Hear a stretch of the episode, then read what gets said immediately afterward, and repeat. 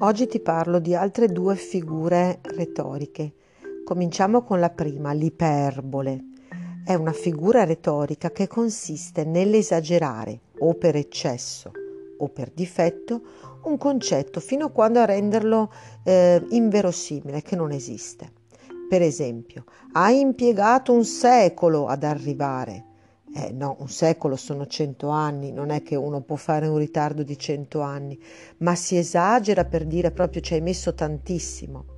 Oppure scendo tra un minuto, spesso non è un minuto, ma è come un dire faccio presto, arrivo subito, però si esagera, no? si minimizza. Sono in un mare di guai, anche qui si esagera si eh, mette per eccesso, no? un mare di guai vuol dire tantissimi guai sconfinati, quasi come fosse un mare.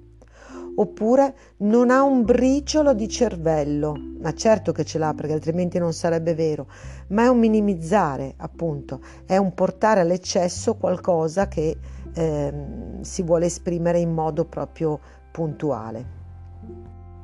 La seconda figura retorica di cui ti parlo oggi invece è la sinestesia. Sinestesia deriva dal greco e significa sensazione simultanea, cioè con un costrutto, con una, con, associando varie parole, si mettono insieme due sensazioni che si provano nello stesso momento, ma che fanno parte di sfere sensoriali diverse. Tu ti ricordi, vero, quali sono i sensi?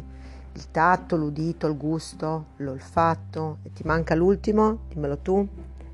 Ecco, allora se io per esempio dico è di un giallo squillante, allora giallo è un qualcosa che si vede con gli occhi, squillante invece si sente con le orecchie, quindi sono due sensi, due sensazioni che vengono messe insieme.